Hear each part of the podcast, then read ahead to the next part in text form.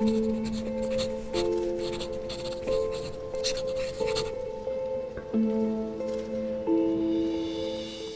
اللہ الرحمن الرحیم، السلام علیکم۔ مکتب غامدی کی ایک اور نشست میں خوش آمدید۔ سلسلہ گفتگو ان تیئیس اعتراضات پر مشتمل ہے، جاری ہے، جو غامدی صاحب کے مذہبی افکار پہ بالعموم پیش کی جاتے ہیں۔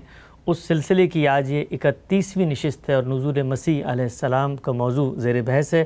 نزول مسیح کی آج یہ پانچویں قسط ہے، جس میں ہم غامدی صاحب سے ان کی فکر پر اس موضوع سے متعلق یعنی عیسیٰ علیہ السلام کی دوبارہ دنیا میں آمد سے متعلق جو اعتراضات ہوتے ہیں، وہ لے کے ایک دفعہ پھر حاضر خدمت۔ غام سے بہت شکریہ آپ کے وقت کا۔ گزشتہ چار نشستوں میں آپ کے عدم اطمینان کی وجوہات کو آپ نے بڑی تفصیل سے بیان کیا اور ہم نے سنا وہ تاریخ کے ماخذ کے پہلو سے ہو، روایات کے اندر جو تضاد ہے یا سوالات آپ کے ذہن میں اٹھتے ہیں، اس پہلو سے ہو۔ اور پھر آخری نشست میں آپ نے اپنی کتاب میزان میں جو قرآن مجید کے کو سامنے رکھ کر سوالات آپ کے ذہن میں پیدا ہوتے ہیں ان کو آپ نے بیان کیا۔ آغاز کرتے ہیں ان اعتراضات کا جو آپ کے عدم اطمینان کے جواب میں پیدا ہوتے ہیں۔ تو اگر آپ کی اجازت ہو تو وہ پیش کرنا شروع کروں میں حاضر ہوں۔ ہم سب گزشتہ نشست میں آپ نے جو تین باتیں فرمائی تھیں میزان کتاب کو سامنے رکھ کے اور آپ نے بتایا تھا کہ میرے عدم اطمینان کی کچھ وجوہات ایسی بھی ہیں جو قرآن مجید کی بنیاد پر پیدا ہوتے ہیں۔ اس میں ایک جملہ آپ نے فرمایا کہ اللہ تعالیٰ نے یہ بات قرآن میں ذکر کیوں نہیں کی؟ موقع پیدا ہو گیا اور یہ چیز زیر بحث تھی۔ اس سوال کو ہمارے مذہبی علماء نے بہت ہی، جس کو آپ کہتے ہیں، مدافعانہ انداز میں لیا ہے اور انہوں نے ایک ایک کر کے آپ پر اعتراضات رکھے ہیں کہ یہ اللہ میاں سے کیسے سوال ہو سکتا ہے؟ اللہ تعالیٰ سے پوچھنے کی یہ جسارت، یہ جرت کہ اللہ نے یہ کام کیوں نہیں کیا؟ میں ایک طویل فہرست ہے آپ کے سامنے کے کر کے رکھ دیتا ہوں۔ وہاں پر بھی یہ سوال پیدا ہوگا۔ اللہ تعالیٰ سے پوچھا جا سکتا ہے کہ آپ نے یہ کام کیوں نہیں کیا؟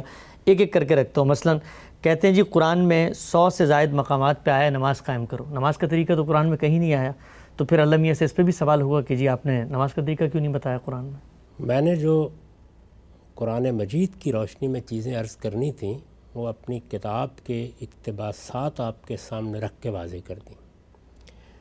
اس میں خاص طور پر یہ بات بیان کی تھی کہ یہ معاملہ معمولی معاملہ نہیں ہے۔ سیدنا مسیح علیہ السلام کا یعنی خدا کے ایک پیغمبر کا، زندہ آسمان سے نازل ہو جانا بہت بڑی بات ہے۔ یہ ایسی چیز نہیں ہے کہ رفع یدین کے بارے میں کوئی تصریحات تھیں، وہ بیان نہیں ہوئی فلاں جگہ کے اوپر۔ یہ کچھ نماز میں ہاتھ باندھنے کا معاملہ تھا، اس کو چلیے چھوڑ دیا۔ یہ بہت بڑا معاملہ ہے۔ اس کے بعد میں نے توجہ دلائی کہ موقع بیان کے باوجود بیان نہیں ہوا۔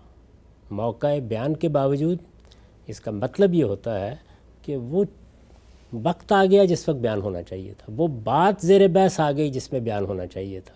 وہ مسئلہ موضوع بن گیا جس میں بیان ہونا چاہیے تھا۔ اس کے باوجود بیان نہیں ہوا۔ اس پر میں نے سوال اٹھایا ہے۔ یہ سوال میں اللہ تعالیٰ سے نہیں کر رہا۔ اللہ تعالیٰ سے سوال کرنے کی کون جسارت کر سکتا ہے؟ اللہ تعالیٰ کی شان تو یہ ہے کہ لا یسل و اما یفل میں یہ سوال رابیوں سے کر رہا ہوں۔ اچھا۔ قرآن مجید میرے پاس اللہ تعالیٰ کے کلام کی حیثیت سے بغیر کسی شبے کے پہنچ گیا ہے۔ جب قرآن کو میں کھولتا ہوں تو میں اس اطمینان کے ساتھ کھولتا ہوں کہ میں اللہ کی کتاب کھول کر پڑھ رہا ہوں۔ جب میں رسالت معاب صلی اللہ علیہ وسلم کی سنت پر گفتگو کرتا ہوں تو اس اطمینان کے ساتھ کرتا ہوں کہ مسلمانوں نے اس کو نسلاً بعد نسلاً اپنے اجماع اور تواتر سے منتقل کیا ہے۔ ٹھیک۔ جس طرح قرآن مجھے ملا ہے اسی طرح سنت مجھے مل گئی ہے۔ یہاں میں راویوں سے سوال کر رہا ہوں۔ یہ انسان ہے۔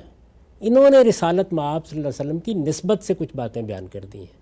ان سے پوچھ رہا ہوں کہ آپ کی باتوں پر یہ سوالات پیدا ہوتے ہیں۔ یہ طرفہ تماشا ہے کہ یہ ایسے گویا تصویر کھینچی جاتی ہے کہ جب ہم کسی راوی سے سوال کر رہے ہیں تو رسالت میں آپ سامنے کھڑے ہیں۔ رسالت میں آپ صلی اللہ علیہ وسلم کوئی بات بیان کر رہے ہوں اور میں اس کے مقابل میں سوال کرنے کی جسارت کروں، اس پہ اعتراض کرنے کی جسارت کروں، آپ سے پوچھوں، یہ کیسے ہو سکتا ہے؟ اس کا مطلب تو یہ ہے کہ میں نے پیغمبر کی حیثیت سے مانا ہی نہیں ہے ان کو۔ تو جب میں اللہ کے پیغمبر کی حیثیت سے ان کو مانوں گا، تو ان کی زبان فیض ترجمان سے جو بات نکلے گی، اس میں تو آپ کا یہ تقاضا بالکل ٹھیک ہے کہ میں ہر چیز ختم کر دوں گا اور سرنڈر کر دوں گا۔ سر تسلیم خم۔ اللہ کی بات میرے سامنے آ گئی وہاں بھی یہی صورتحال ہوگی۔ یہاں صورتحال کیا ہے؟ راوی حضرات ہیں۔ میری اور آپ کی طرح کے انسان ہیں۔ وہ یہ کہتے ہیں کہ مجھے فلاں نے بتایا مجھے فلاں نے بتایا میں نے یہ بات رسول اللہ علیہ وسلم کی نسبت سے سنی ہے۔ یہ جو آپ کا سارا محدثین کا کام ہے یہ کیا رسالت میں آپ صلی اللہ علیہ وسلم پر تنقید ہو رہی ہوتی؟ یہ جو راویوں کے آپ عیوب بیان کر رہے ہوتے ہیں، یہ جو ان کی سیرت اور کردار کو کھنگال رہے ہوتے ہیں، یہ رسول اللہ علیہ وسلم کے بارے میں یہ کام کر رہے ہوتے ہیں؟ یہ تو صحابہ کے بارے میں بھی نہیں کیا جاتا۔ یعنی صحابہ کرام کے بارے میں بھی محدثین نے یہ اصول قائم کیا کہ ہم ان کے بارے میں یہ باور نہیں کرتے کہ انہوں نے اللہ کے پیغمبر کی طرف کوئی غلط بات نسبت دی ہوگی۔ یہ باور نہیں کرتے۔ اس لیے کہ اللہ تعالیٰ نے شہادت دی ہے کہ کن تم خیر امتن۔ صحابہ کرام بہترین جماعت تھے، وہ غلطی تو کر سکتے ہیں، لیکن یہ نہیں ہو سکتا کہ وہ کوئی غلط بات جانتے، بوجھتے اللہ کے پیغمبر کی نسبت سے بیان کرتے۔ ان سے جن لوگوں نے باتیں سنی ہیں، وہ لوگ ہیں کہ جن کے بارے میں جرا بھی ہوتی ہے نق بھی ہوتا ہے، سوالات بھی کیے جاتے ہیں حکمت بھی پوچھی جاتی ہے کوئی بات اگر ٹھیک طرح سے مطمئن نہیں کر رہی تو عدم اطمینان کا اظہار بھی کیا جاتا ہے۔ مجھے یہ بتائیے کہ محدثین نے جب یہ اصول قائم کیا کہ جب یہ روایتیں ہمارے سامنے آئیں گی تو اگر یہ اظہر من الشمس بھی ہوں سورج کی طرح روشن بھی ہوں اپنی صنعت کے لحاظ سے اس کے باوجود ہم متن کو دیکھیں گے کہ اس میں کوئی چیز قرآن کے خلاف تو نہیں سنت کے خلاف تو نہیں علم و عقل کے مسلمات کے خلاف تو نہیں یہ میں نے خلاصہ کر دیا ان کی بات کا۔ کیوں؟ کیا وجہ ہے؟ کہ اللہ کے پیغمبر کی بات کے بارے میں یہ اعتراضات کیے جائیں گے؟ کیا اللہ تعالیٰ کی کسی بات کے بارے میں یہ سوال ہوگا؟ تو اس وجہ سے میرے نزدیک یہ بات ہی اپنی بنیاد میں صحیح نہیں ہے کہ اللہ تعالیٰ پر اعتراض کیا جا رہا ہے یا اللہ کے پیغمبر کی بات پر اعتراض کیا جا رہا ہے یہ ان راویوں پر اعتراض کیا جا رہا ہے۔ ان کی بات پر اظہار عدم اطمینان کیا جا رہا ہے۔ ان سے سوالات پوچھے جا رہے ہیں۔ تو اس لیے راہ کرم اس کو آپ اس زاویے سے پیش کرنے کی جسارت نہ کریں تو اچھا ہے، عرضی کر سکتا ہوں۔ ٹھیک ہے جی ہم سب، یہ جو آپ نے فرمایا کہ راویوں سے سوال کر رہے ہیں کہ بھئی قرآن مجید کے اندر موقع پیدا ہو گیا، ذکر آ رہا ہے، پھر بھی ایک دو لف، الفاظ اللہ تعالیٰ نے بیان کرنے تھے، ان سے سوال ہے۔ تو تین مثالیں میں رکھ دیتا ہوں آپ کے سامنے۔ سو سے زائد دفعہ قرآن مجید میں ذکر آ رہا ہے نماز پڑھنے کا، موقع پیدا ہو گیا۔ بیسیوں جگہوں پہ ہے زکوٰۃ دینے کا موقع پیدا ہو گیا۔ قرآن مجید نے کہا حج جو ہے اشرم معلومات ہے موقع پیدا ہو گیا۔ تینوں کے بارے میں نمازیں کتنی ہیں کیسے پڑھنی ہیں اللہ میاں نے نہیں بتایا تو وہاں تو کوئی سوال نہیں ہے راویوں سے۔ اسی طریقے سے زکوٰۃ کتنی دینی ہے کس کو دینی ہے کوئی سوال نہیں ہے وہاں تو ہم قبول کرتے ہیں۔ حج کب ہونا ہے کچھ نہیں بتایا موقع پیدا ہو گیا وہاں سوال نہیں ہے۔ تو یہ عدم اطمینان باقی جگہوں پہ کیوں نہیں پیدا باتیں بھی اگر راویوں نے بیان ہوتی تو میں ضرور سوال کرتا۔ اور جہاں جہاں راویوں نے بیان کیے ہیں وہاں ساری امت سوالات کر رہی ہے۔ وہاں بحث بھی ہوتی ہے۔ رفع یدین پر اب بھی رفع یدین ہوتا ہے۔ مسجدوں میں بھی ہوتا ہے۔ جھگڑے بھی ہوتے ہیں۔ جدال بھی ہوتا ہے۔ کیوں ہوتا ہے؟ اس لیے کہ وہ بات راویوں نے بیان کی ہے۔ قرآن مجید میں یہ جو مثالیں آپ نے دی ہیں، ان کی کسی تفصیل کی ضرورت ہی نہیں تھی۔ اس لیے کہ قرآن مجید کے مخاطبین اس سے واقف تھے نماز کیا ہے؟ وہ یہ جانتے تھے زکوٰۃ کیا ہے؟ وہ یہ جانتے تھے حج کیا ہے؟ وہ یہ جانتے تھے عمرہ کیا ہے؟ یہ ساری چیزیں عرب کے معاشرے میں معلوم معروف تھیں۔ یہ دین ابراہیمی کے پیرو تھے۔ یہ سیدنا ابراہیم کی اولاد ہیں۔ یہ سب دین کے وہ احکام ہیں جو آدم علیہ السلام سے ایک ہی رہے ہیں۔ یہ ان کی پیروی کرتے تھے۔ ان میں سے ایک ایک چیز کو جانتے تھے۔ میں نے اس کے شواہد اپنی کتاب میزان میں سب جمع کر دیے یعنی اندازہ کیجیے کہ یہ نماز وہ ہے کہ جس کے بارے میں سیدنا ابراہیم یہ کہہ رہے ہیں۔ خود قرآن نقل کر رہا ہے کہ یہ گھر میں نے بنا دیا ہے اس کو نماز پڑھنے والوں اور طواف کرنے والوں کے لیے پاک رکھا جانا چاہیے۔ یہ نماز وہ ہے جس کے بارے میں قرآن مجید بیان کر رہا ہے کہ موسیٰ علیہ السلام کو پیغمبری دی جا رہی ہے۔ پہلا حکم کیا دیا گیا؟ آکم الصلاۃ علیہ ذکری میری یاد دہانی کے لیے نماز کا اہتمام رکھنا۔ تو نماز کون سی ایسی چیز تھی کہ جس کی تفصیلات مجھے راویوں سے معلوم کرنی تھی؟ راوی حضرات تو نماز کے بارے میں کبھی یہ بتا دیتے ہیں کہ اچھا رسالت میں آپ صلی اللہ علیہ وسلم نے یہ دعا سکھا دی تھی، یہ کام بھی کیا تھا، ہم نے آپ کو نماز پڑھتے دیکھا، تو آپ کی نماز کی شان یہ تھی۔ لیکن یہ کہ نماز، روزہ، حج، عمرہ، زکوٰۃ، یہ ساری چیزیں پہلے سے معلوم، معروف، متعین تھیں۔ ان کے لیے ہم کسی راوی سے کچھ نہیں پوچھتے۔ اگر یہ راوی نہ ہوتے اور کوئی ایک بات بھی بیان نہ کرتے، تو نماز، روزہ، حج، زکوٰۃ، عبادات اور بھی بہت سی سنت کی چیزیں یہ مسلمانوں کے اجماع اور تواتر سے اسی طرح نقل ہوئی ہیں جس طریقے سے قرآن نقل ہوا ہے۔ تو میں نے یہ عرض کیا ہے کہ اگر یہ بات بھی راویوں نے کہی ہوتی تو میں یہی سوالات کرتا۔ اور جو باتیں راویوں نے کہی ہیں ان پر مسلمانوں کے علماء یہ سب سوالات کرتے ہیں۔ ان پہ جرا بھی ہوتی ہے ان پہ نقد بھی ہوتا ہے ان کے تضادات بھی متعین کیے جاتے ہیں ان کے اضطرابات بھی دیکھے جاتے ہیں۔ راویوں کی کسی بات کو اگر ہم عام سنت کے خلاف پاتے ہیں تو اس کے بارے میں بحث کرتے ہیں۔ یہ بحث احناف میں ہوتی ہے شوافے میں ہوتی ہے مالکیہ میں ہوتی ہے یہ کہاں نہیں ہوتی تو جب راوی کوئی بات بیان کرتے ہیں تو ان سے سوالات کیے جائیں گے ان کے بارے میں بھی کیے جائیں گے کون ہو تم؟ کیا حیثیت ہے تمہاری؟ کیا کردار ہے تمہارا؟ کون سی تاریخ ہے تمہاری؟ کہاں پیدا ہوئے تھے؟ جس کے بارے میں بات بیان کر رہے ہو جس سے روایت کر رہے ہو تمہاری ملاقات ہوئی تھی یا نہیں ہوئی تھی اس سے؟ حافظہ کیسا ہے تمہارا؟ آخری عمر میں پہنچ کے کہیں خلط مبس کا شکار تو نہیں ہو گئے؟ دماغ تو نہیں خراب ہو گیا؟ یہ سب سوالات محدثین کرتے ہیں۔ رجال کی کتابیں بھری پڑی ہیں ان سوالات سے۔ تو یہ سوالات تو ہوں گے۔ اس کے بعد کبھی محدثین کے یہاں علل کی بحثیں نکال کے پڑھیے۔ یعنی روایت آپ کے سامنے آ جاتی ہے۔ راوی سب سے کہاں ہے؟ تاریخی لحاظ سے بھی سند میں اتصال ہے۔ اس کے باوجود وہ کہتے ہیں کہ یہاں پر کوئی منکر بات ہے جن کو جس کو انہوں نے بیان کر دیا ہے۔ ان کے فلاں اور فلاں شاگرد نے یہ بات اس طریقے سے بیان نہیں کی ہے۔ تو یہ جتنے سوالات میں نے اٹھائے ہیں ان پچھلی نشستوں میں، وہ اسی نوعیت کے سوالات ہیں۔ یعنی یہ روایتیں کب آنا شروع ہوئیں، یہ امت کو کب ملیں یہ کتابوں میں کب درج ہونا شروع ہو گئیں، یہ پہلے دنی سے سامنے کیوں نہیں آئیں، اس کو امام مالک نے کیوں قبول نہیں کیا، اس کے بعد خود روایتوں کے اندر کیا بات بیان ہوئی ہے؟ تو یہ سوالات تو اس فن میں اس علم میں ہر جگہ ہوں گے، ہر موقع کے اوپر ہوں گے۔ ان سوالات سے بالا تر جو چیز ہے، وہ قرآن اور سنت ہے۔ قرآن اور سنت اس لیے کہ وہ راویوں کے ذریعے سے منتقل نہیں ہوئے۔ وہ اس مسلمان امت کے اجماع اور تواتر سے منتقل ہوئے ہیں۔ تمام صحابہ نے ان کو یا تو قولی طور پر منتقل کیا ہے یا اپنے عمل سے منتقل کیا ہے۔ جس کو اصطلاح میں اجماع اور تواتر کہا جاتا ہے یا نقل القافہ ان القافہ کہا جاتا ہے، وہ اس طرح منتقل ہوئے ہیں۔ تو یہ جتنی مثالیں آپ نے دی ہیں، ان میں سے کسی چیز کے لیے ہم راویوں کی طرف رجوع نہیں کرتے۔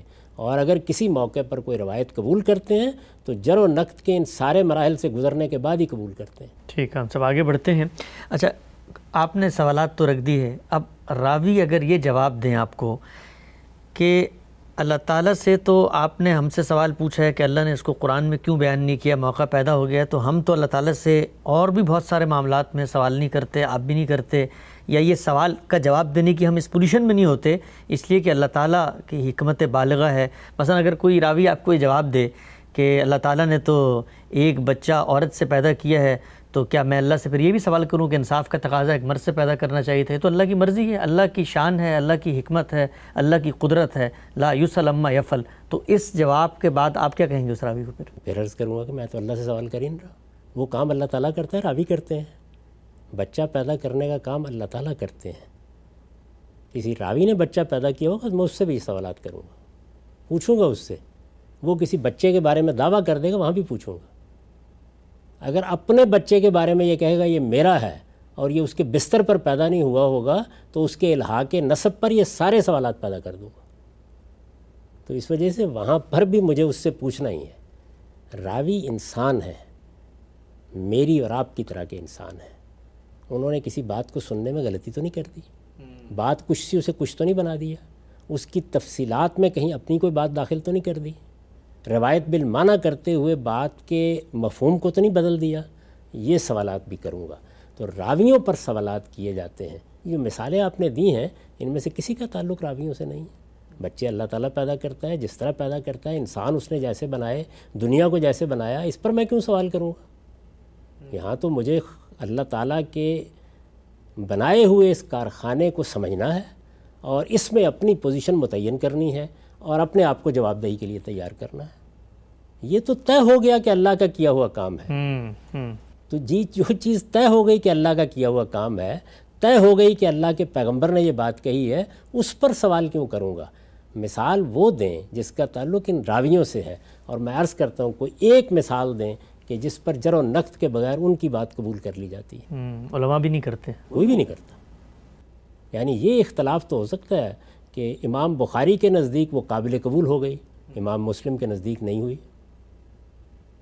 میرے نزدیک قابل قبول ہو گئی آپ کے نزدیک نہیں ہوئی۔ تو میں آپ سے بھی دلائل پوچھوں گا اس کے یعنی یہ دلائل تو پوچھے جائیں گے لیکن راویوں کی شان میں یہ جسارت میں نہ کروں کہ ان سے پوچھوں نہیں۔ آپ جانتے ہیں کہ جس زمانے میں ہمارے محدثین نے یا امہ رجال نے یہ کام کرنا شروع کیا تو بعض لوگوں نے جو صوفی مزاج تھے ان پر یہ اعتراض کیا کہ تم لوگ تو بیٹھ کے غیبت کر رہے ہو۔ تو جلیل القدر محدث امام شعبہ نے اس کا جواب کیا دیا۔ انہوں نے کہا کہ یہ تو جب آپ رسالت میں آپ صلی اللہ علیہ وسلم کی نسبت سے کوئی بات بیان کریں گے تو ہم یہ غیبت کریں گے، وہ غیبت حرام ہے جس کی آپ بات کر رہے ہیں۔ یہ غیبت ہمارا فرض ہے، یہ کریں گے۔ چنانچہ وہ از راہ تفنن کہا کرتے تھے جب کبھی اس فن پر گفتگو کرتے کہ آئیے اپنے شاگردوں میں ذرا تھوڑی غیبت کر لیں۔ تو اس وجہ سے یہاں تو یہ سب ہوگا یہ روایتیں جو ہیں ان کو جانچا جائے گا پرکھا جائے گا ان کا پوسٹ مارٹم کیا جائے گا۔ ایک ایک چیز کے بارے میں سوالات کیے جائیں گے اس لیے کہ یہ رسول اللہ کی نسبت سے انسانوں کے بیانات ہیں۔ قرآن رسول اللہ کی نسبت سے یا اللہ تعالیٰ کی نسبت سے انسانوں کا بیان نہیں ہے۔ ٹھیک۔ سنت رسالت میں آپ صلی اللہ علیہ وسلم نے دین کی حیثیت جو سنت جاری کی ہے، یہ اس کی مثالیں آپ نے دی ہیں، نماز، روزہ، حج، عمرہ، زکوٰۃ، ان کے بارے میں کوئی سوال کرنے کی ضرورت نہیں ہے۔ ان میں کسی بحث کی گنجائش ہی نہیں ہے۔ یہ تو رسالت میں آپ صلی اللہ علیہ وسلم سے اصل دین کی حیثیت سے منتقل ہو گئی ہیں۔ یہ ان دونوں چیزوں کے بعد لوگوں کی بیان کردہ باتیں ہیں آپ کی نسبت سے۔ وہ آئے ہیں۔ انہوں نے کہا، ہم نے فلاں صحابی سے یہ بات سنی ہے۔ پھر کسی دوسرے آدمی نے کہا، میں نے ان سے یہ بات سنی ہے۔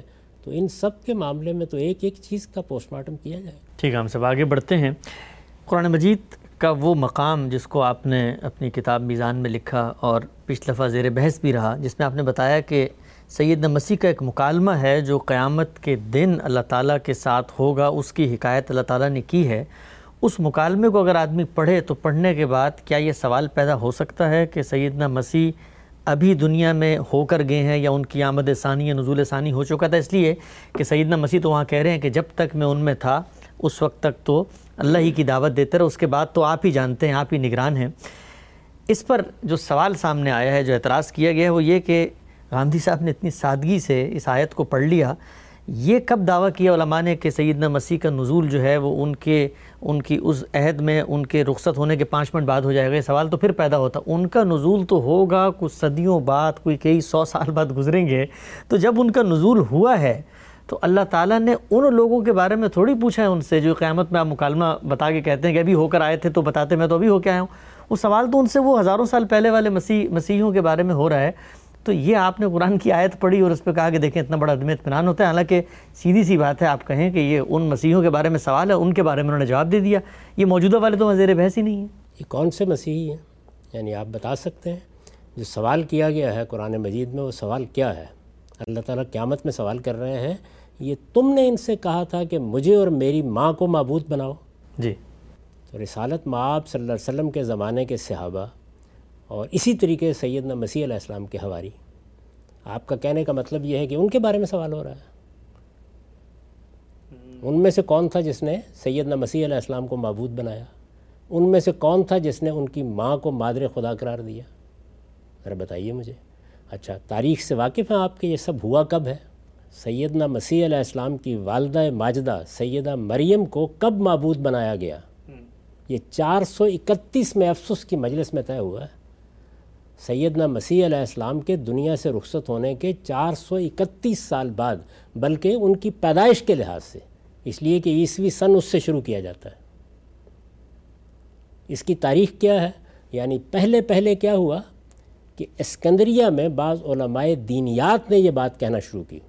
خاص طور پر جب سیدنا مسیح کی شخصیت کے بارے میں نستوریس نے یہ بحث شروع کی کہ ان کے اندر دو جداگانہ شخصیتیں موجود تھیں۔ ایک الوحی شخصیت ایک اس دنیا کی شخصیت۔ جب یہ بحث ایک فلسفیانہ بحث شروع ہوئی تو اس بحث کے نتیجے میں یہ مادر خدا کا تصور پیدا ہونا شروع ہوا۔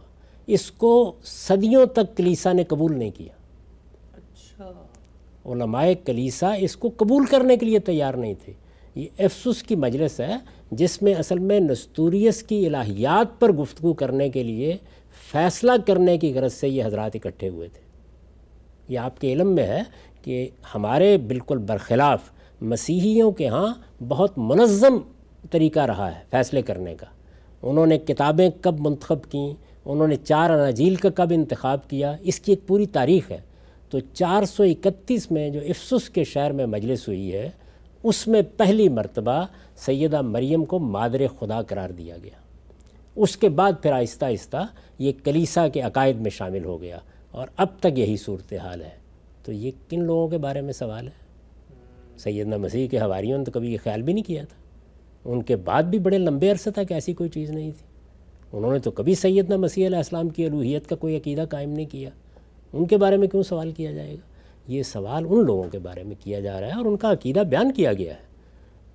تو میرے بھائی، اگر چار سو اکتیس سال کے بعد جو مسیحی ہیں ان کے بارے میں سوال کیا جائے گا، تو پھر میں یہ پوچھنے کی جسارت کیوں نہ کروں کہ قیامت کے قریب جو کچھ انہوں نے کیا اس کا حوالہ کیوں نہیں دے رہے؟ اس لیے یہ بات ہی ٹھیک نہیں ہے۔ تو ہم سب کو یہ بھی تو کہہ سکتا ہے کہ وہ جو چار سو اکتیس والے تھے ان کے بارے میں پوچھ لیا اور اس کے یعنی کہ جو ان کی روایت پہ کھڑے ہوئے لوگ تھے اور اس کے بعد ان میں انحراف ہوا جہاں انحراف شروع ہوا ان کے بارے میں پوچھ لیا ان کا انہوں نے جواب دے دیا بات کے لوگوں کا انہوں نے پوچھے نہیں اللہ نے تو ان کا جواب نہیں تو میں سوال کر رہا ہوں۔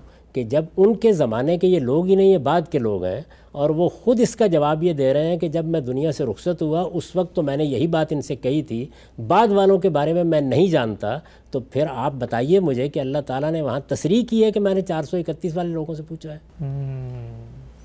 وہ تو پوری کی پوری مسیحی امت کو سامنے کھڑا کر رہے ہیں۔ اور اگر آپ پیچھے جائیں سورہ معاہدہ میں تو وہاں یہ بیان کیا ہے کہ سب پیغمبروں کو جب ہم قیامت میں جمع کریں گے تو ان کی امتوں کے عقائد کے بارے میں یہ سوال کریں گے۔ اچھا۔ اس لیے یہ تو زیر بحث ہی نہیں کہ وہ کون سے عہد کے لوگ ہیں۔ ہر پیغمبر سے یہ پوچھا جا رہا ہے کہ اس نے کیا روایت قائم کی۔ اصل میں سوال یہ ہے کہ مسیح علیہ السلام وہاں یہ بتائیں گے کھڑے ہو کر یہ سوال مسیح علیہ السلام سے اس مقصد کے لیے کیا ہی نہیں گیا کہ ان کو مسئول ٹھہرایا جائے۔ اس مقصد کے لیے کیا گیا ہے کہ پیغمبر کی گواہی سامنے آ جائے کہ میں جب تک دنیا میں رہا میں نے کس دین کی تعلیم دی تھی؟ میں نے کیا روایت چھوڑی تھی؟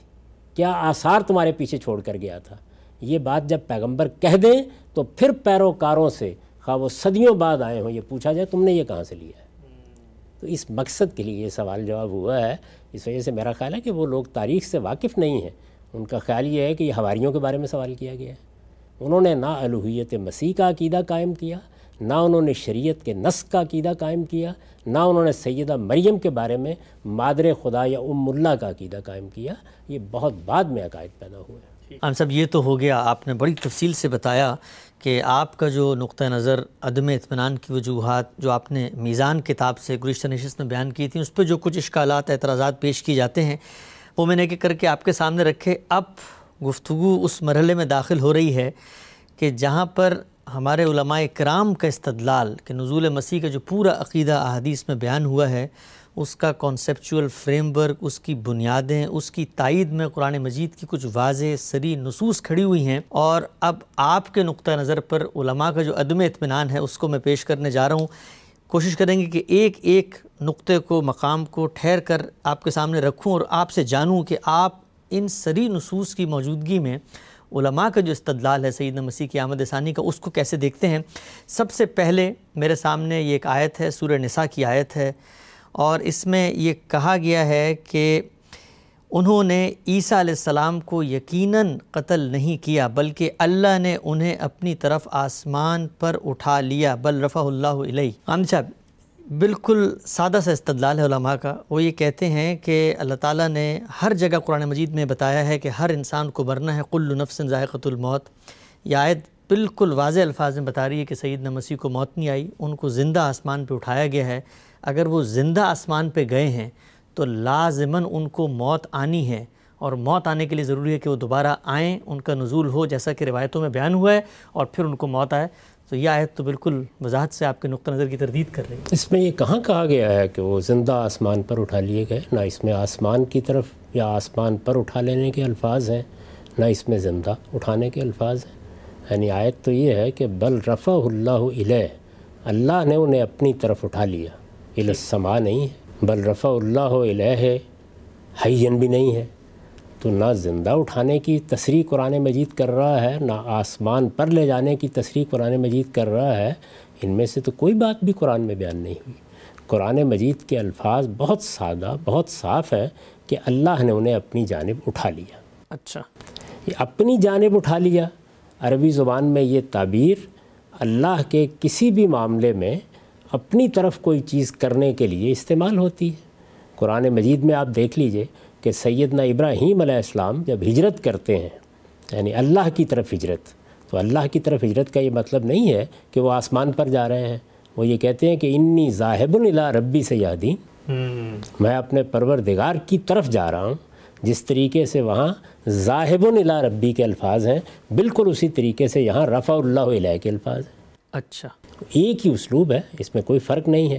ایسے ہی مثلا قرآن مجید میں آتا ہے کہ وہ میں یخرج میں بیتی مہاجر اللہ جو آدمی اپنے گھر سے نکلے گا اللہ کی طرف ہجرت کرتے ہوئے۔ تو اللہ کی طرف ہجرت کرتے ہوئے اللہ کی راہ میں۔ اسی طرح اللہ نے اپنی طرف اٹھا لیا۔ یہ تو ہماری اردو میں بھی تعبیر موجود ہے۔ اگرچہ عربی زبان میں اس کا مطلب بالکل اور ہے لیکن یہ اردو میں بھی تعبیر موجود ہے۔ آپ میرے گھر میں آتے ہیں مجھ سے پوچھتے ہیں کہ والد صاحب ملاقات نہیں ہوئی دیکھا نہیں۔ تو میں کہتا ہوں نے تو اللہ نے اٹھا لیا۔ اللہ نے اپنی طرف اٹھا لیا۔ تو یہ ساری تعبیریں جتنی بھی ہیں وہ یہ کیسے لازم کر دیتی ہیں کہ آسمان پر اٹھا لے جایا گیا یا زندہ اٹھا لیا ان میں سے کوئی چیز بھی قرآن میں بیان نہیں ہوئی۔ اور میں یہ عرض کرتا ہوں کہ کسی صحیح حدیث میں بھی بیان نہیں ہوئی۔ اچھا۔ قرآن مجید کے الفاظ تک رہیے۔ اللہ کی کتاب قرآن مجید کو رہنما بنا کر چلنا چاہیے۔ الفاظ کے دامن کو پکڑ کر آگے بڑھنا چاہیے۔ تو اس میں کوئی شک نہیں کہ قرآن مجید یہ کہتا ہے کہ جس وقت ان لوگوں نے یہ کوشش کی کہ وہ اللہ کے ایک رسول کو قتل کر دیں۔ یہ کوشش کی کہ اللہ کے ایک رسول کو سلیب دیں۔ یہ کوشش کی کہ ان کو سلیب دے کر ان کی تزلیل کریں۔ تو اللہ نے ان میں سے کوئی چیز نہیں ہونے دی۔ اگر آپ ان آیات کو پڑھیں اور ان کا زور دیکھیں کہ اللہ تعالیٰ کس وضاحت کے ساتھ یہ بتا رہے ہیں کہ ما قتلو ہو و ما سلبو ہو انہوں نے ان کو سلیب نہیں دی انہوں نے ان کو قتل نہیں کیا ان میں سے کچھ بھی کر نہیں سکے۔ یہ زور کیوں ہے اتنا غیر معمولی؟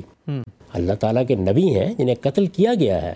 رسولوں کے باب میں اللہ تعالیٰ کی سنت یہ ہے کہ وہ ان کو لازماً نجات دیتے ہیں اور جن لوگوں نے ان کا انکار کیا ہوتا ہے ان کو لازماً سزا دیتے ہیں۔ ٹھیک۔ تو یہ چونکہ اللہ تعالیٰ کی دینونت کا ظہور ہوتا ہے وہ اس کے نمائندے بن کر آتے ہیں سفیر کی حیثیت سے آتے ہیں۔ تو اس لیے جب سیدنا مسیح علیہ السلام کے بارے میں یہ دعویٰ کیا گیا کہ ان کو سلیب دے دی گئی۔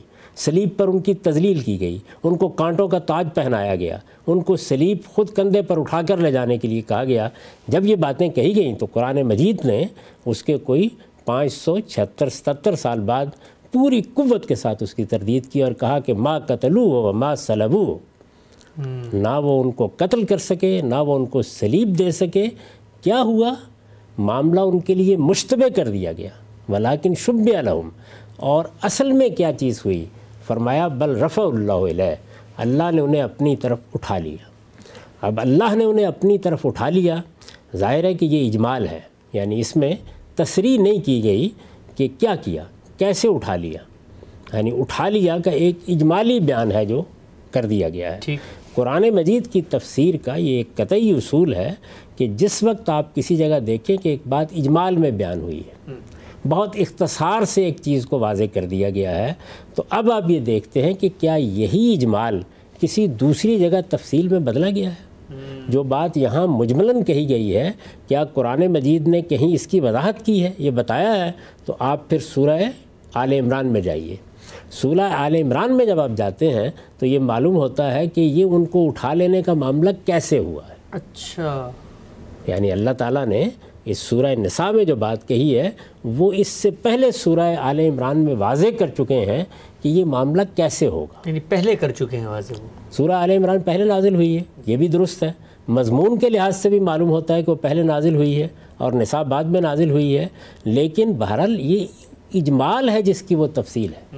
تو صحیح اصول یہ ہوتا ہے کہ جب ایک جگہ ایک بات اجمال سے بیان ہوئی ہے تو آپ جا کے دیکھیں گے کیا دوسری جگہ اس کی تفصیل کی گئی ہے۔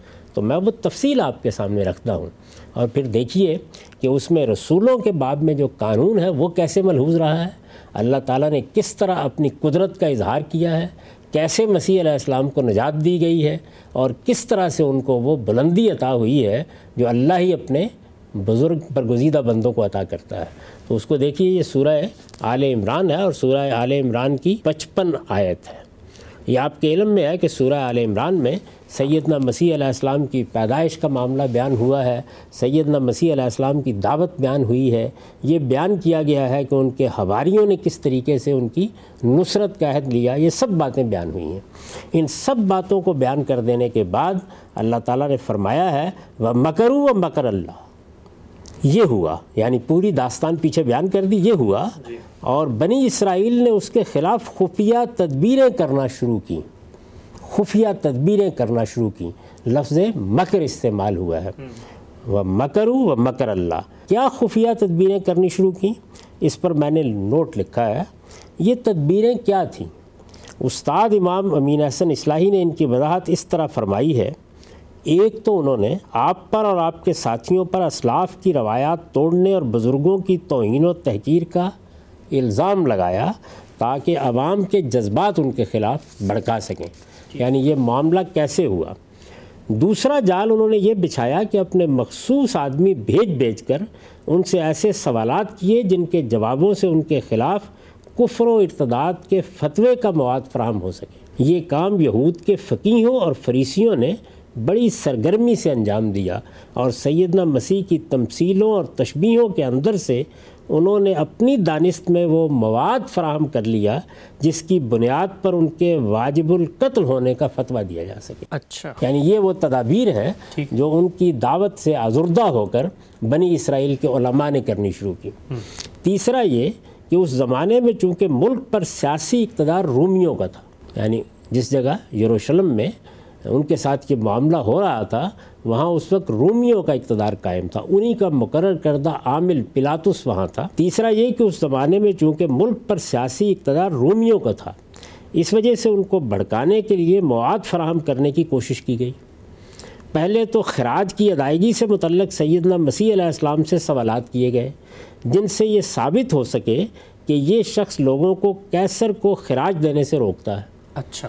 یعنی یہ سلیب دینے کی سازش ہوئی کیسے؟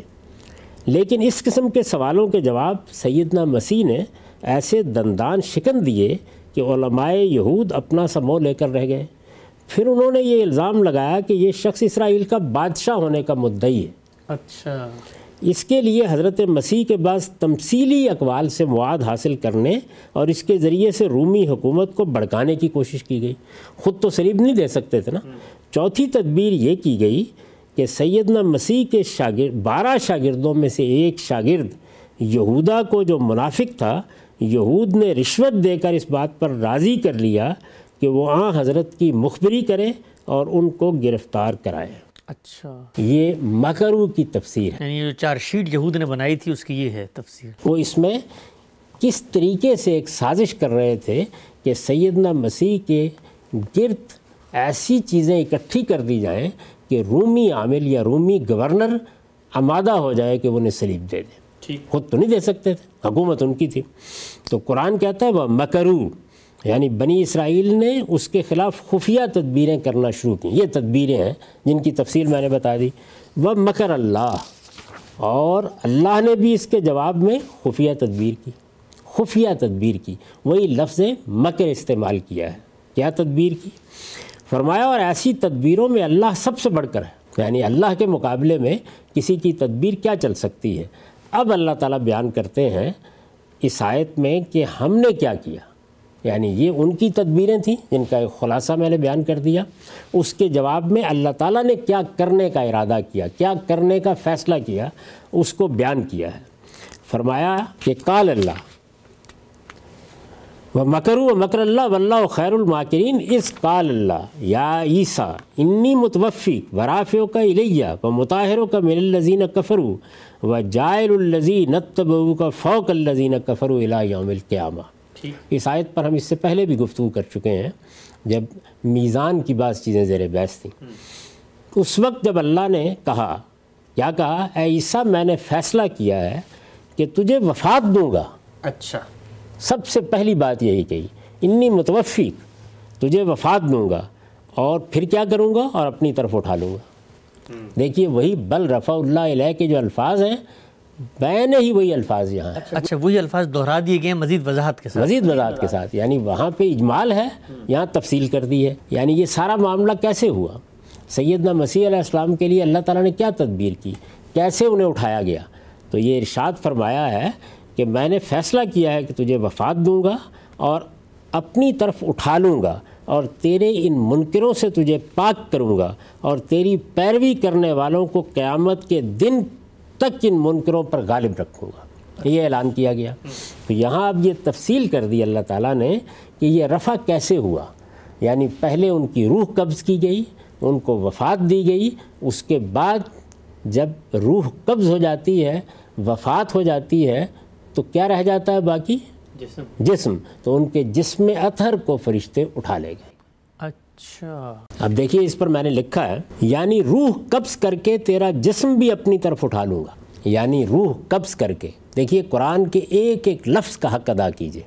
انی متوفیق میرا فیصلہ کیا ہے؟ اللہ تعالیٰ کہتے ہیں میں تیری روح قبض کروں گا تجھے وفات دوں گا جو بھی تعبیر اختیار کرنی ہو۔ یعنی روح قبض کر کے تیرا جسم بھی اپنی طرف اٹھا لوں گا تاکہ یہ ظالم اس کی توہین نہ کر سکیں اچھا۔ یعنی ایک تو ان کی خواہش تھی کہ وہ سلیب دیں پھر اس کے بعد جو احانت کر سکتے ہیں وہ کریں۔ اللہ تعالیٰ نے دونوں سے سیدنا مسیح علیہ السلام کو محفوظ کیا۔ وہ سلیب نہیں دے سکے ان کو اللہ تعالیٰ نے وفات دی۔ اور پھر ان کا جسم مبارک بھی ان کے ہاتھ نہیں لگنے دیا گیا وہ فرشتے اٹھا لے گئے۔ یعنی روح قبض کر کے تیرا جسم بھی اپنی طرف اٹھا لوں گا تاکہ یہ ظالم اس کی توہین نہ کر سکیں مسیح علیہ السلام اللہ کے رسول تھے اور رسولوں کے بارے میں اللہ تعالیٰ کا یہ قانون قرآن میں بیان ہوا ہے کہ اللہ ان کی حفاظت کرتا ہے اور جب تک ان کا مشن پورا نہ ہو جائے، ان کے دشمن ہرگز ان کو کوئی نقصان پہنچانے میں کامیاب نہیں ہوتے۔ اس طرح ان کی توہین و تزلیل بھی اللہ تعالیٰ گوارہ نہیں کرتے اور جو لوگ اس کے درپے ہوں انہیں خاص مدت تک مہلت دینے کے بعد اپنے رسولوں کو لازماً ان کی دست برد سے محفوظ کر دیتے ہیں۔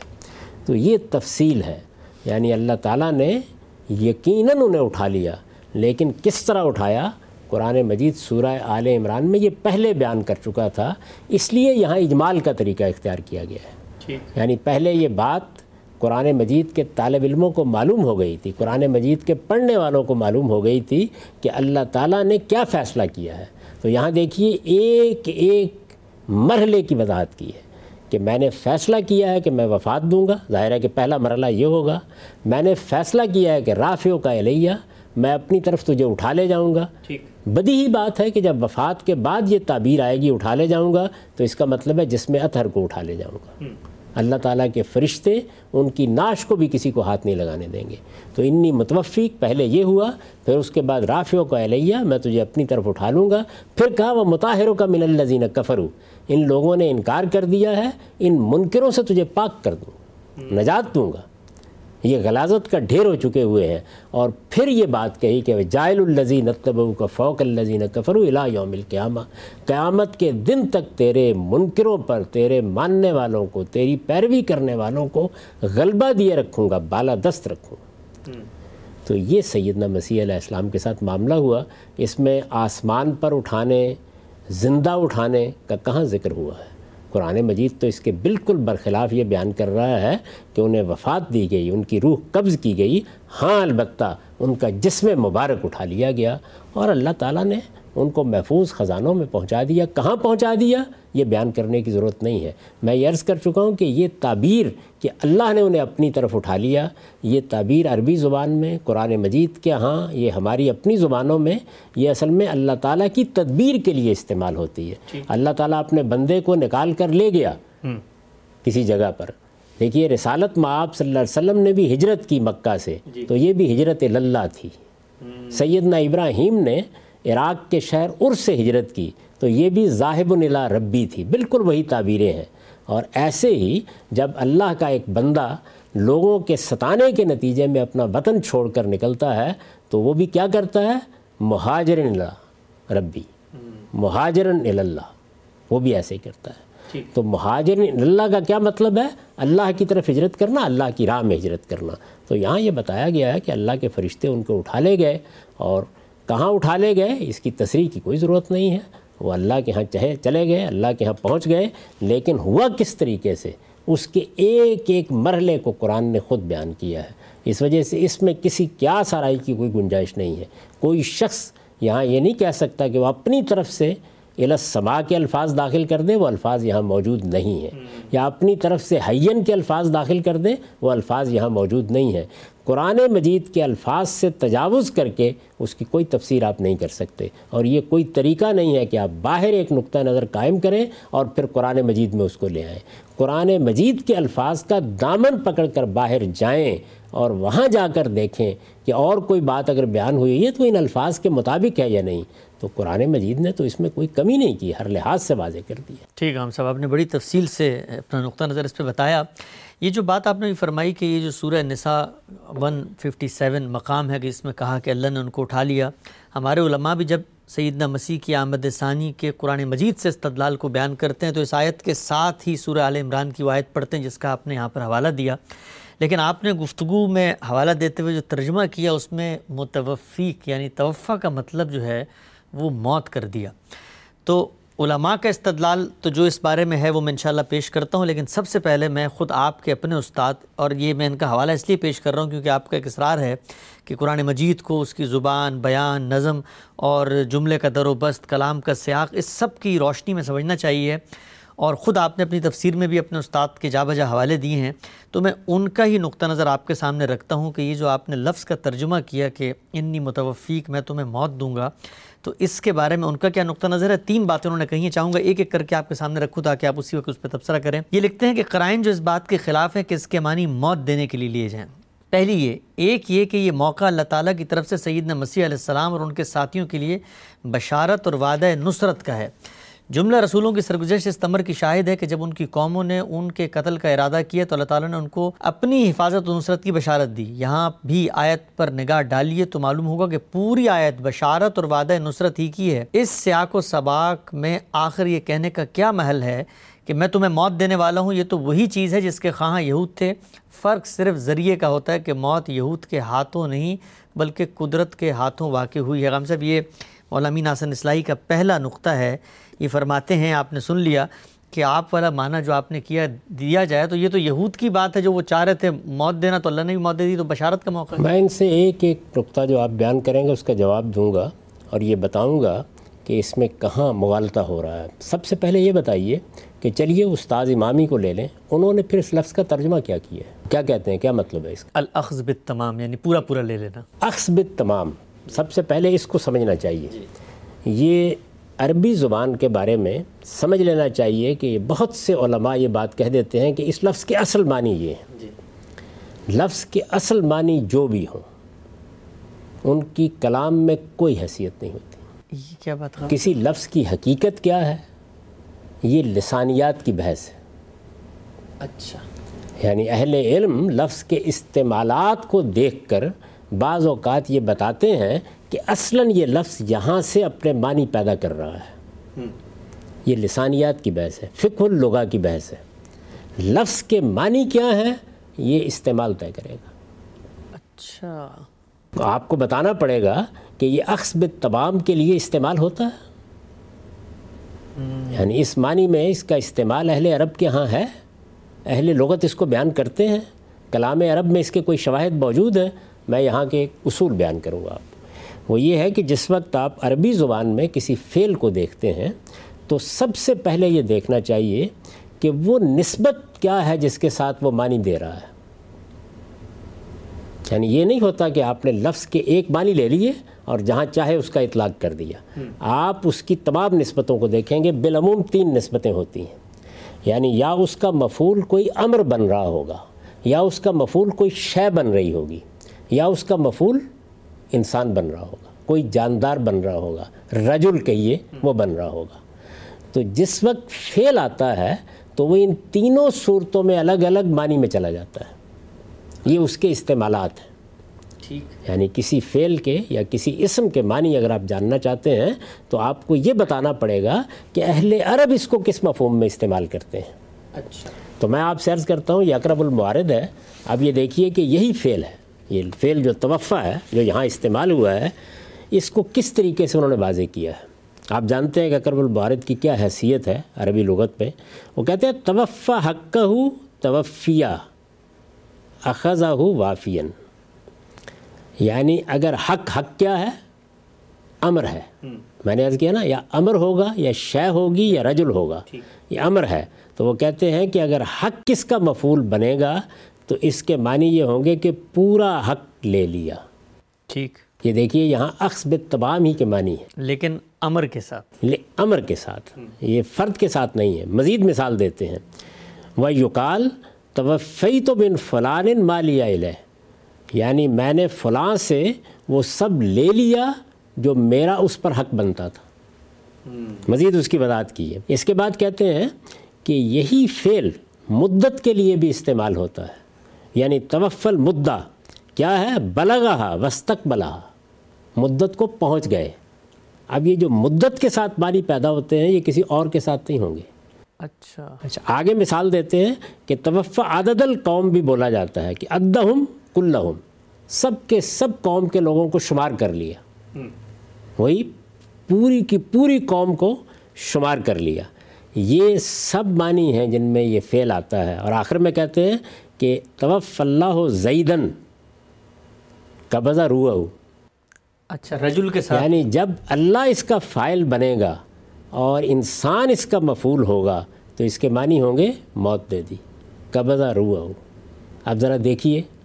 بل رفع اللہ علیہ بلکہ اللہ نے اس کو اپنی طرف اٹھا لیا۔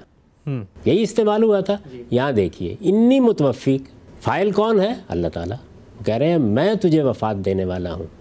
اور مفول کون ہے؟ سیدنا مسیح۔ یعنی ضمیر خطاب ہے نا انی متوفق اس سے کون مراد ہے؟ سیدنا مسیح علیہ السلام۔ تو عربی زبان میں جس وقت اس فعل کا فائل اللہ تعالیٰ ہے اور اس کے مفول کے طور پر کسی انسان کا یا کسی جاندار کا ذکر ہو رہا ہے تو لازماً اس کے معنی یہی ہوں گے۔ اہل عرب اس کے سوا کسی چیز سے واقف نہیں ہے اگر اس کے کوئی اور معنی یہاں کرنے کی کوشش کی جائے گی تو یہ احداث پھر لغہ ہوگا۔ یعنی یہ زبان میں ادب میں ایک بدت ہوگی۔ میں آپ سے عرض کرتا ہوں کہ یہ اصل معنی لفظ کی حقیقت یہ سب لسانیات کی بحثیں ہوتی ہیں۔ یہ یہ بتانے کے لیے کی جاتی ہیں کہ لفظ پہ معنی کیسے پیدا ہو رہے ہیں۔ اہل زبان ان کو کیسے استعمال کر رہے ہیں؟ اس سے معنی نہیں متعین کیے جایا کرتے جب آپ معنی متعین کرنا چاہیں گے تو آپ کو لازماً یہ بتانا پڑے گا کہ لفظ کس مفہوم میں استعمال ہوتا ہے۔ لفظ کی حقیقت جو بھی ہو یعنی حقیقت میں اگر وہ استعمال ہوتا ہے تو استعمال کی مثال دیں۔ یہ دیکھیے صاحب اکرم المعارد نے کیا کیا ہے؟ استعمال کی مثالیں دے کے بتا دیا ہے کہ حق کس کا مفول بنے گا تو یہ معنی ہوں گے۔ عدد اس کی مفول بنے گا تو یہ معنی ہوں گے۔ المدہ اس کا مفول بنے گا تو یہ معنی ہوں گے۔ لیکن اللہ اس کا فائل ہے۔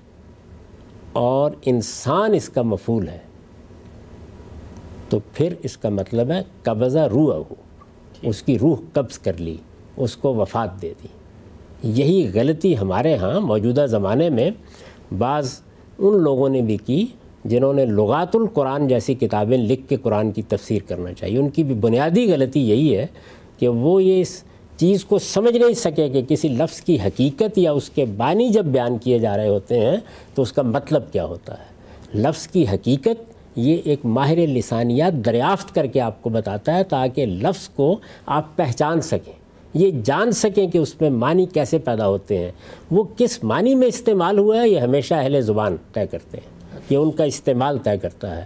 اور ایسا بھی نہیں ہو سکتا کہ آپ اس لفظ کے ساتھ کوئی صلہ استعمال ہوتا ہے، اس کے مفول میں کوئی تبدیلی آتی ہے، وہ شے کے ساتھ ایک معنی دیتا ہے، وہ امر کے ساتھ ایک معنی دیتا ہے اور آپ اس سب کچھ کو تبدیل کر کے امر کے معنی شے کے ساتھ لے لیں، شے کے معنی امر کے ساتھ لے لیں اور جو امر اور شے کے معنی ہیں، وہ رجل کے ساتھ لے لیں۔ یہ نہیں ہو سکتا۔ جو لوگ عربی زبان کو جانتے ہیں، اس کے غوامس سے واقف ہیں، عربی زبان کیسے کام کرتی ہے، وہ اس کا سوچ بھی نہیں سکتے، اس کا تصور بھی نہیں کر سکتے۔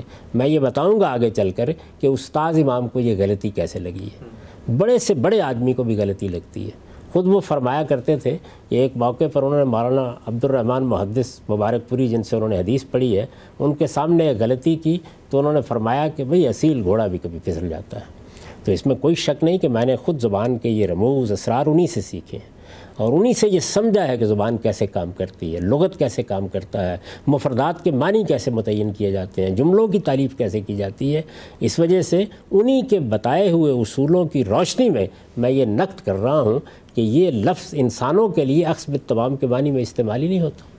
اس کی کوئی مثال نہیں ہے۔ اب آپ آئیے قرآن مجید میں۔ جی۔ اور پھر دیکھیے کہ قرآن مجید میں یہ لفظ کتنی مرتبہ استعمال ہوا ہے؟ یعنی یہی لفظ جو اس سورہ آل عمران کے اندر ہے توفع کا یہ قرآن میں اور بھی جگہ انی متوفی کا میں جو یہ فعل استعمال ہوا ہے جی۔ توفع کا یہ قرآن مجید میں دسیوں جگہوں پر استعمال ہوا ہے۔ اچھا۔ یہ کوئی اجنبی لفظ نہیں ہے یہ کوئی نادر لفظ نہیں ہے یہ کوئی شاذ لفظ نہیں ہے۔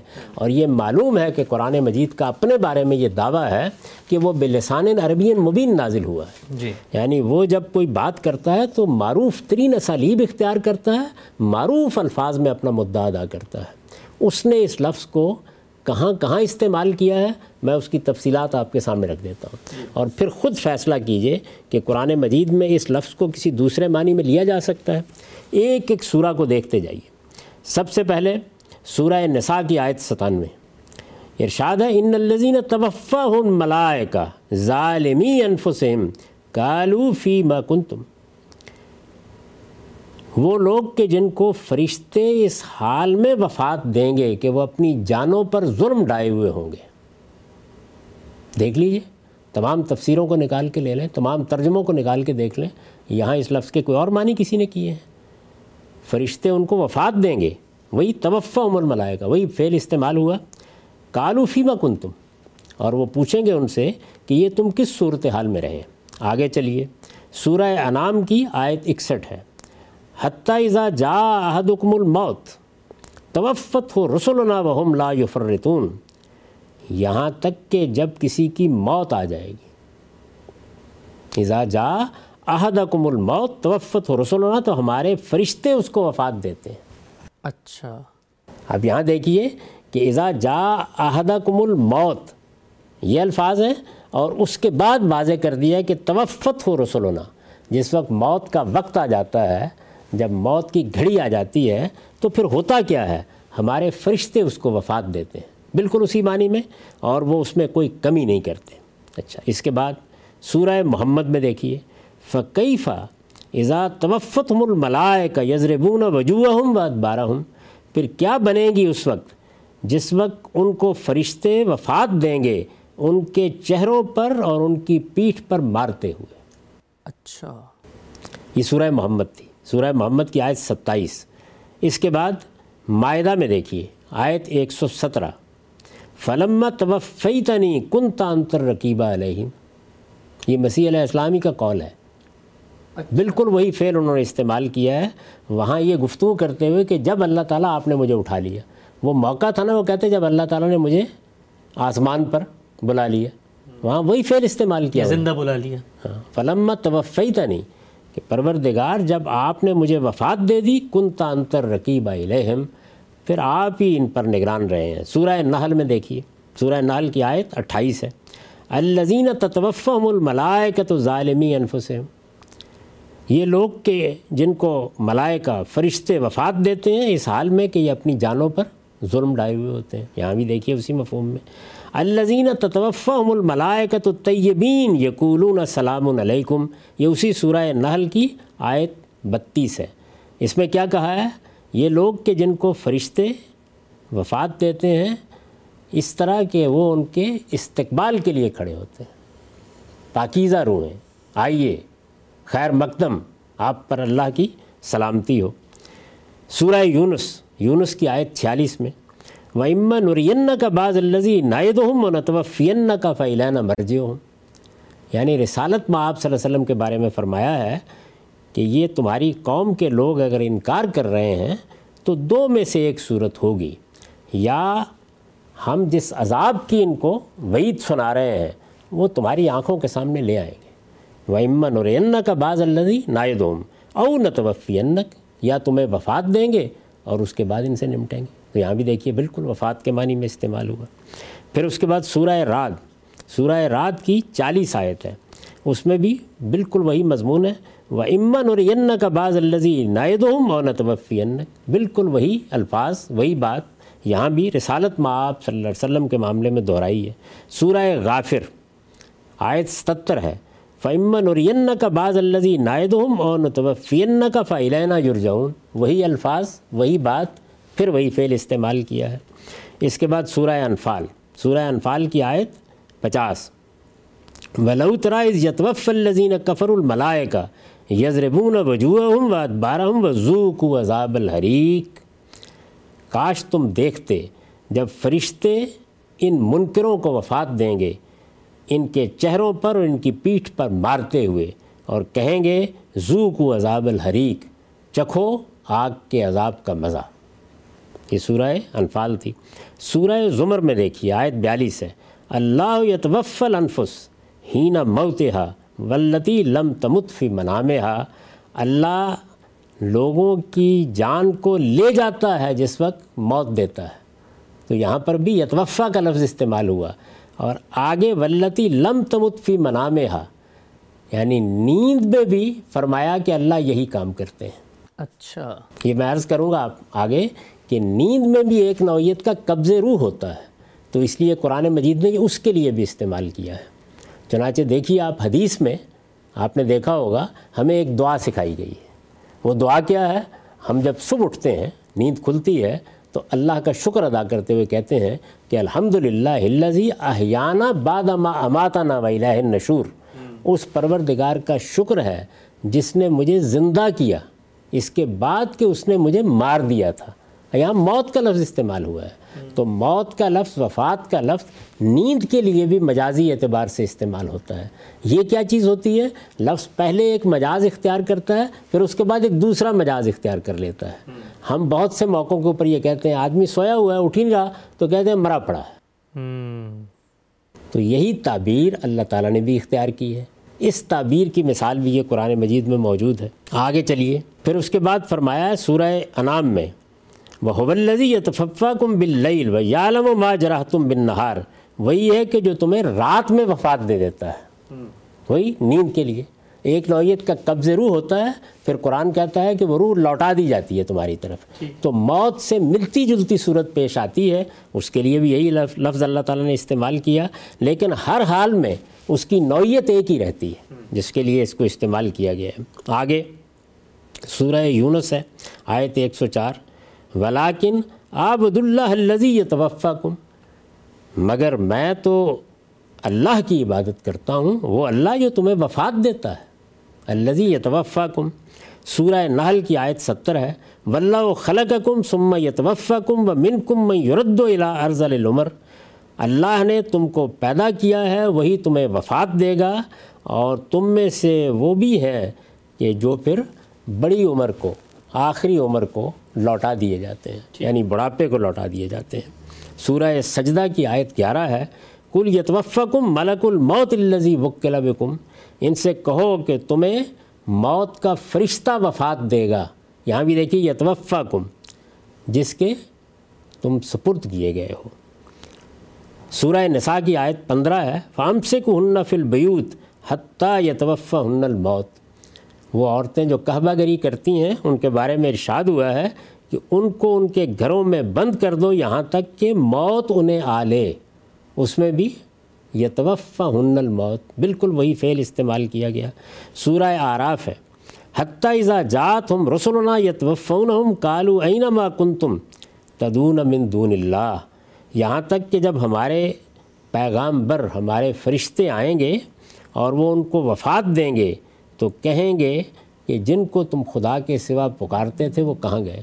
تو یہاں بھی دیکھ لیجیے وہی فعل استعمال ہوا۔ سورہ آل عمران کی ایک سو ترانوے میں ربنا فغفر لنا ذنوبنا و کفر انا سیاتنا و توفنا مال ابرار جی یہ ہم روز پڑھتے ہیں دعا۔ بہت مشہور دعا ہے اس میں بھی دیکھیے یعنی صالحین کے ساتھ ہمیں وفات دینا۔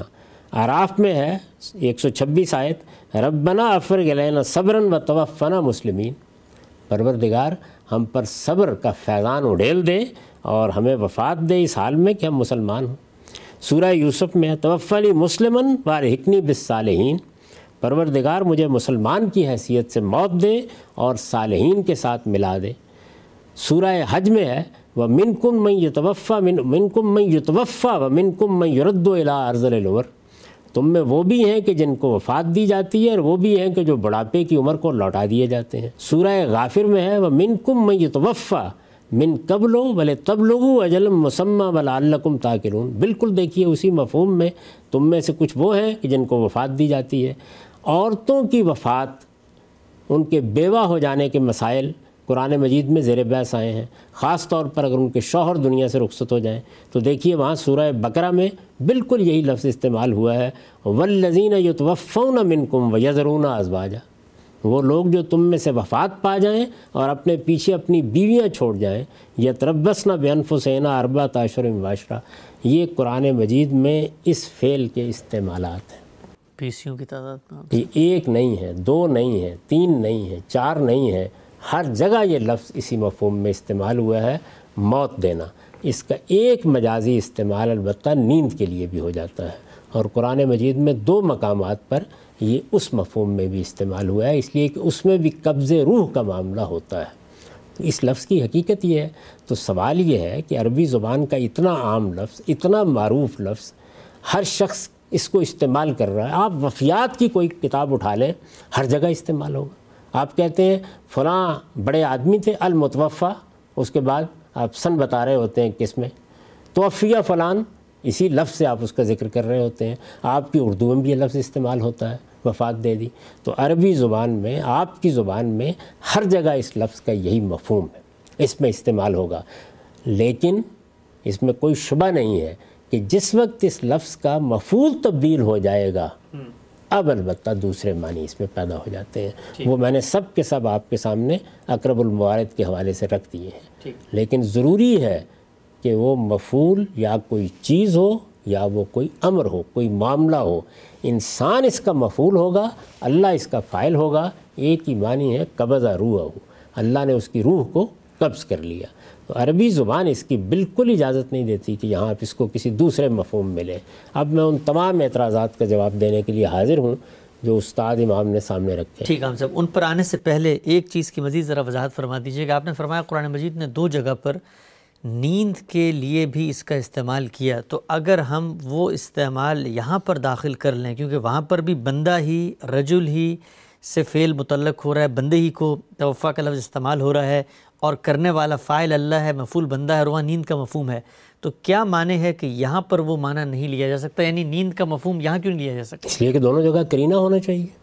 جب ایک لفظ استعمال ہونا شروع ہو جاتا ہے ایک مفہوم میں تو اگر آپ اس کو کسی دوسرے مفہوم کی طرف پھیرنا چاہتے ہیں تو آپ کرینہ لاتے ہیں۔ دونوں جگہ دیکھیے۔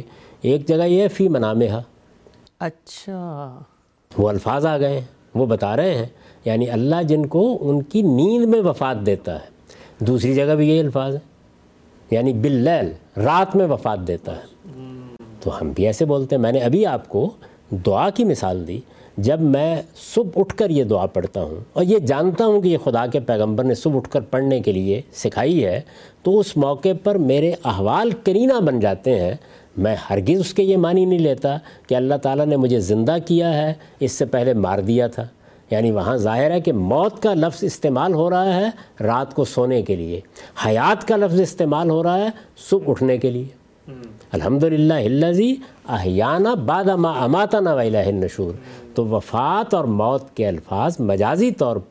لیے ما ہوتے ہیں۔ یہ دنیا کی بہت سی زبانوں میں استعمال ہو جاتے ہیں، عربی زبان میں بھی استعمال ہوتے ہیں۔ تو میں پھر وہی بات عرض کروں گا کہ آپ جب کسی لفظ کے معنی بیان کرنا چاہتے ہیں، تو آپ کو بتانا پڑے گا کہ اہل زبان اس کو کہاں استعمال کرتے ہیں۔ میں نے یہ قرآن مجید سے دسیوں مقامات آپ کے سامنے رکھ دیے ہیں۔ دراز نفسی کی ہے۔ طول کلام بھی ہوا ہے۔ لیکن کیوں؟ اس لیے کہ ایک قرآن مجید کے اندر معروف استعمال ہے جس کو آپ اس کی جگہ سے ہٹا رہے ہیں اس کے لیے کرینہ کیا ہے یہاں پہ؟ وہ کرائن جو آپ بیان فرما رہے ہیں جو استاذ امام نے بیان فرمائے ہیں ان میں سے ایک ایک کے بارے میں عرض کروں گا کہ کیا غلطی لگی ہے۔ لیکن یہ نہیں ہو سکتا کہ آپ کسی لفظ کے معنی بیان کریں اور اس کے بعد یہ کہیں کہ اس لفظ کے یہ معنی میں پیدا کر رہا ہوں۔ اس کی حقیقت کو سامنے رکھ کے اس لفظ کی حقیقت کو سامنے رکھ کے معنی پیدا کرنے کا آپ کا اختیار نہیں ہے۔ لفظ اہل زبان جس جس معنی میں استعمال کرتے ہیں ان کو سامنے رکھ کر لفظ کی حقیقت آپ بیان کر سکتے ہیں۔ یہ الٹ صورتحال ہے۔ وہ جو حقیقت بیان کی جاتی ہے وہ لفظ کے فہم کے لیے ہوتی ہے۔ وہ لفظ کے اندر اتارنے کے لیے ہوتی ہے۔ اس سے معنی میں کوئی تبدیلی نہیں آتی۔ یعنی لٹرل میننگ کیا تھا؟ آغاز کہاں سے ہوا اور کیا کیا اس کے آگے پھر استعمال میں نے کہا وہ فکر اللغہ ہے۔ یعنی آپ کو یہ بتایا جاتا ہے کہ عربی زبان میں الفاظ کے اندر معنی کیسے پیدا ہوتے چلے گئے۔ تو چنانچہ بہت سے لوگوں نے یہ کارنامہ کیا کہ انہوں نے لفظ کی حقیقت کی بحث سامنے رکھی وہ یہ نہیں جانتے تھے کہ یہ لسانیات کی بحث ہے۔ اور اس کے بعد کیا کیا؟ اپنی طرف سے لفظ کے ایک معنی بنا دیے۔ لفظ سلاد کے ساتھ یہ ہوا لفظ زکوٰۃ کے ساتھ ہوا قرآن مجید کی اصطلاحات کے ساتھ ہوا حج کے ساتھ یہ معاملہ ہوا ملائکہ کے لفظ کے ساتھ یہ معاملہ ہوا یہ احداث پہ لغہ ہے۔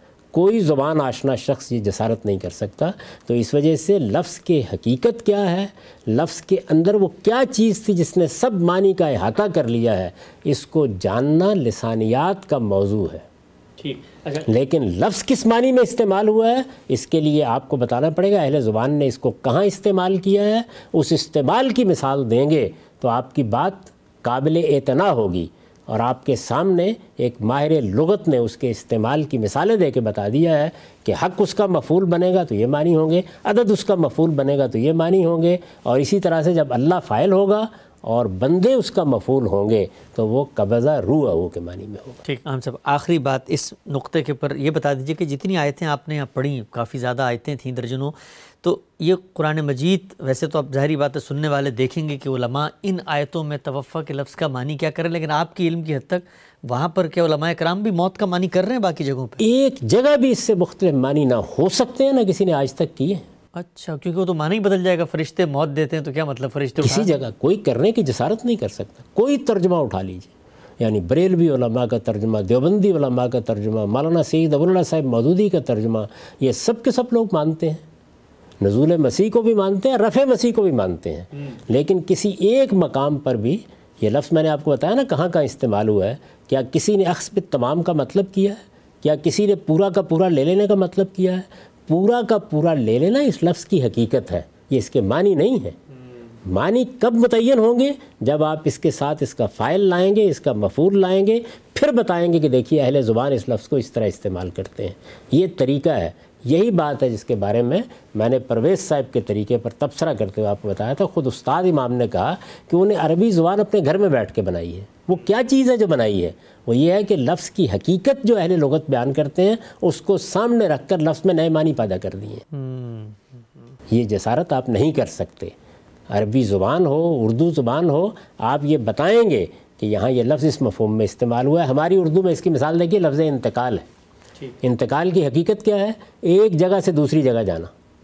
لیکن جس وقت آپ میرے گھر آتے ہیں اور مجھ سے پوچھتے ہیں کہ والد صاحب نظر نہیں آ رہے اور میں آپ سے کہتا ہوں والد صاحب تو انتقال فرما گئے۔ میرے اس جملے میں کیا کوئی دوسرے معنی ہو سکتے ہیں؟ حالانکہ انتقال کا لفظ اور منتقل ہونے کا لفظ دوسرے مفہوم میں بھی استعمال ہوتا ہے اردو زبان میں۔ اگر میں اس کو استعمال کرنا چاہوں تو مجھے کرینہ لانا پڑے گا۔ وہ کیا ہوگا؟ میں یہ کہوں گا کہ والد صاحب تو ملتان سے لاہور انتقال فرما گئے ہیں۔ اور یہ تاریخ کا جملہ یا طنز کا جملہ یا تفنن طبع کا جملہ سمجھا جائے گا۔ پھر بھی میں لفظ کو ایسے استعمال نہیں کر سکتا۔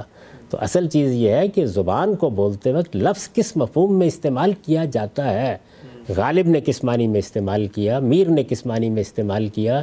میر امن نے کس معنی میں استعمال کیا؟ حالی اور شبلی نے کس معنی میں استعمال کیا؟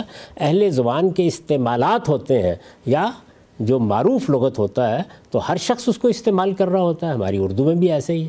تو آپ لفظ انتقال کو وفات دینے کے معنی میں یا وفات پانی کے معنی میں استعمال کرتے ہیں نا۔ اردو زبان کا عام لفظ ہے۔ لیکن آپ جس وقت جملہ بولتے ہیں تو اگر آپ حقیقت کی طرف لوٹانا چاہیں گے اس کو یا دوسرے معنی کی طرف لے جانا چاہیں گے تو آپ کو کرینہ پیدا کر ٹھیک ٹھیک۔ چنانچہ دیکھیے قرآن مجید نے جب اس کو نیند کے لیے استعمال کیا ہے تو فی منامی حق تو دونوں جگہ وہ کرینہ پیدا کیا ہے جس کے بعد وہ اس معنی میں استعمال ہوا ہے۔ یہ کوئی طریقہ نہیں ہوتا کہ آپ لغت کو اٹھائیں اور اٹھا کر وہاں سے ایک حقیقی معنی نکالیں۔ تو وہ حقیقی معنی کی آپ کو مثال دینی پڑے گی کہ اس میں استعمال ہوتا ہے یا نہیں ہوتا۔ تو میں پوری ذمہ داری کے ساتھ یہ کہتا ہوں کہ اس لفظ کا فائل جب اللہ تعالیٰ ہوتا ہے اور اس کا مفول جب انسان اور اس کے بندے ہوتے ہیں، تو یہ وفات دینے کے سوا قبض روح کے سوا کسی مفہوم میں استعمال نہیں ہوتا۔ ٹھیک ہے، ہم سب بڑی آپ نے خوبصورتی سے، بڑی تفصیل سے وضاحت کی اس لفظ کی کہ اس لفظ کے استعمالات کیا ہیں اور استعمال ہی ہے اور استعمال کس کے ساتھ ہو رہا ہے وہی طے کرے گا کہ لفظ کا معروف معنی کیا ہے۔ بڑھتے ہیں آگے اور خاتمے کی طرف آج کی نشست کا وقت بھی زیادہ ہو رہا ہے۔ میں ایک ایک کر کے پڑھ تو میں نے دیا تھا خلاصہ رکھ دیتا ہوں۔ استاد امام آپ کے لکھتے ہیں کہ موت کا معنی توفع سے بھول گئے ہوئے آپ دوبارہ پڑھ دیں۔ میں دوبارہ پڑھ دیتا ہوں جی۔ ابھی تو میں نے صرف جو معنی کیے گئے اخصب تمام کے پورا لے لینا اس پر تبصرہ کیا ہے کہ وہ لفظ کی حقیقت ہے لفظ کے معنی نہیں ہے۔ اور لفظ اپنی حقیقت میں کبھی استعمال نہیں ہوتا۔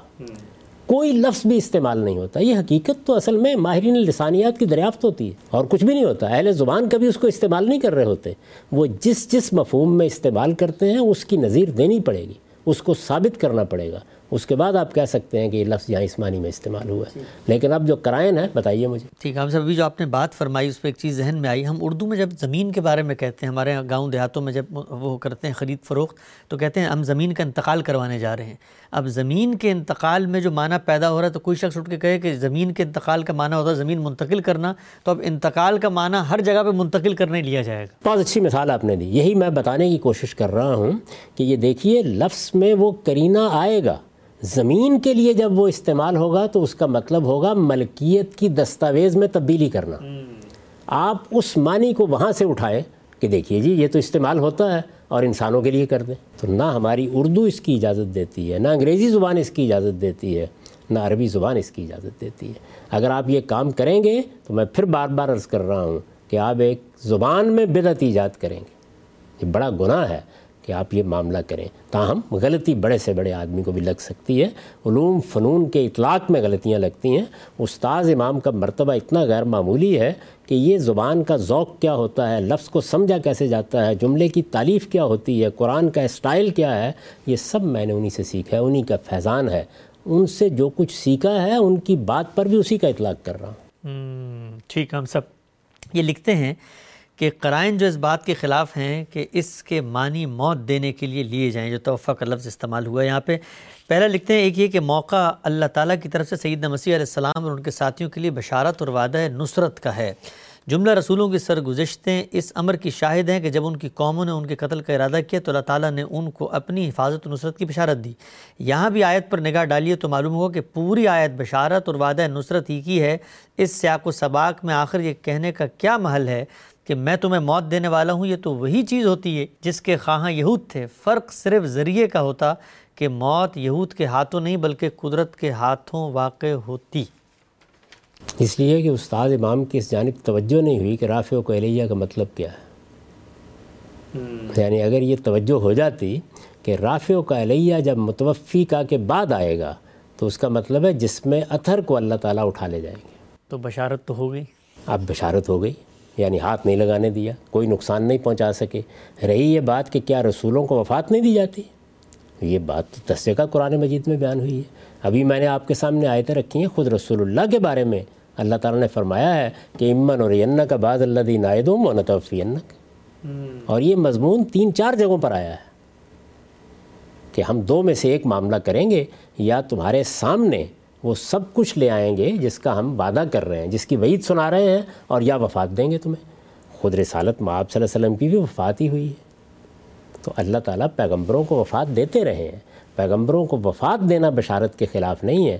اصل چیز یہ تھی کہ اس موقع پر یہ بتانا پیش نظر تھا کہ یہ ہاتھ نہیں لگا سکیں گے۔ یہ قتل نہیں کر سکیں گے۔ یہ سلیب نہیں دے سکیں گے۔ اور اگر ویسے وفات ہو جاتی تو سیدنا مسیح کے ساتھی اس پوزیشن میں نہیں تھے کہ ان کی ناش کی بھی حفاظت کر سکتے۔ اچھا۔ تو اللہ تعالیٰ نے تو اس میں کمال بشارت کا مضمون پیدا کیا ہے کہ میں وفات دوں گا اور تمہیں اپنی طرف اٹھا بھی لے جاؤں گا۔ تو چونکہ اس جانب توجہ نہیں ہوئی تو ان کا اعتراض بالکل درست ہے۔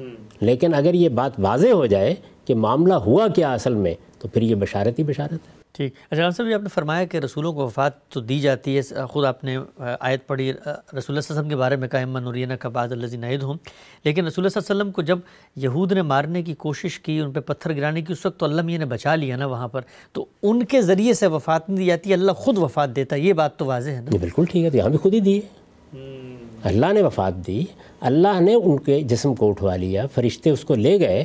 آپ غور کیجیے، قرآن مجید نے پوری تعبیر بیان کر دی ہے، ساری تصویر کھینچ دی ہے کہ میں یہ کرنے کیا والا ہوں۔ ایک ایک لفظ پر آپ غور، انی متوفق میں وفات دے دوں گا و رافیوں کا لیا تیرا جسم بھی اپنی طرف اٹھا لے جاؤں گا۔